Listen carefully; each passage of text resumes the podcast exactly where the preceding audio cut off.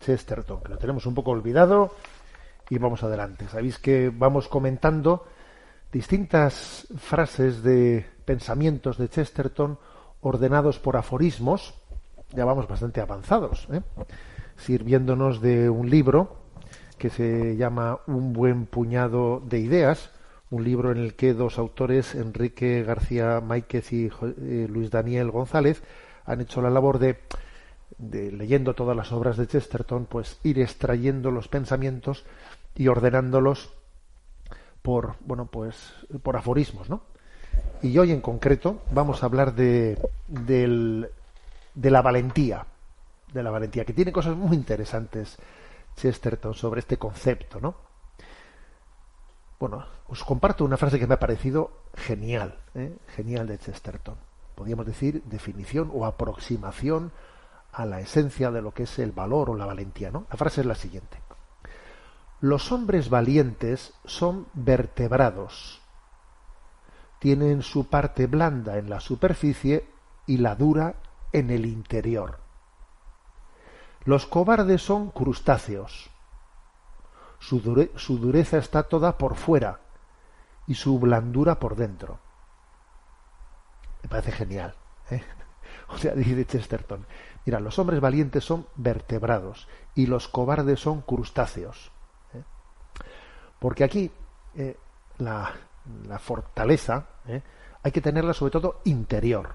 Interior. Tienes unos huesos, pues un esqueleto bien fuerte.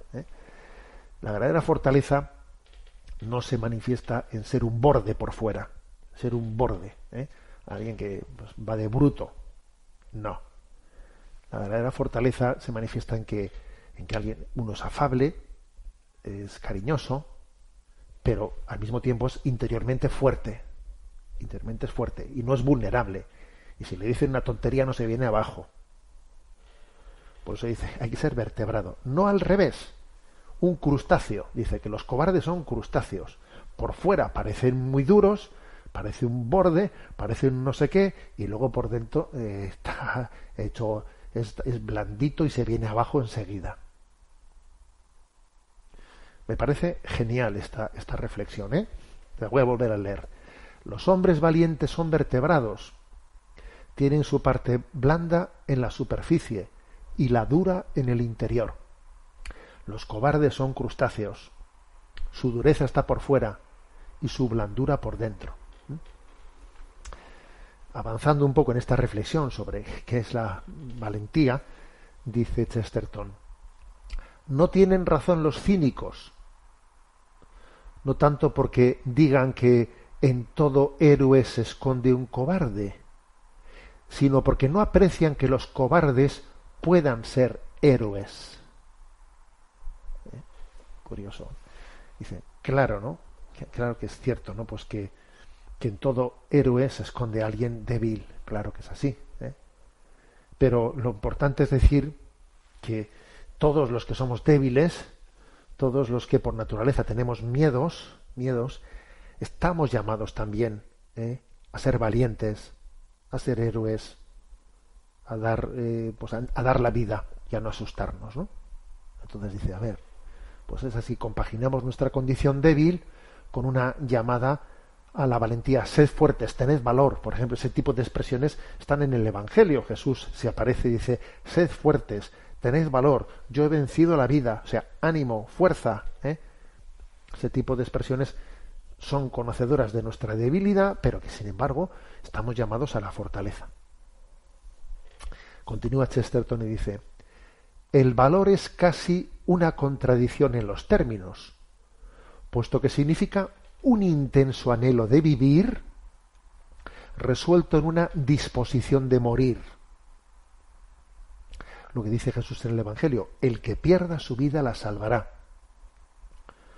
Dice Chesterton, no es una fantasía mística para los santos y los héroes, sino un precepto de uso cotidiano para marinos y montañeros. O sea, aquí todo el, esa frase del Evangelio dice, el que pierda su vida la salvará, esto es de uso cotidiano para, para todos nosotros. Es decir, tenemos un intenso anhelo de vivir, pero para eso tenemos que tener una disposición a morir. ¿eh?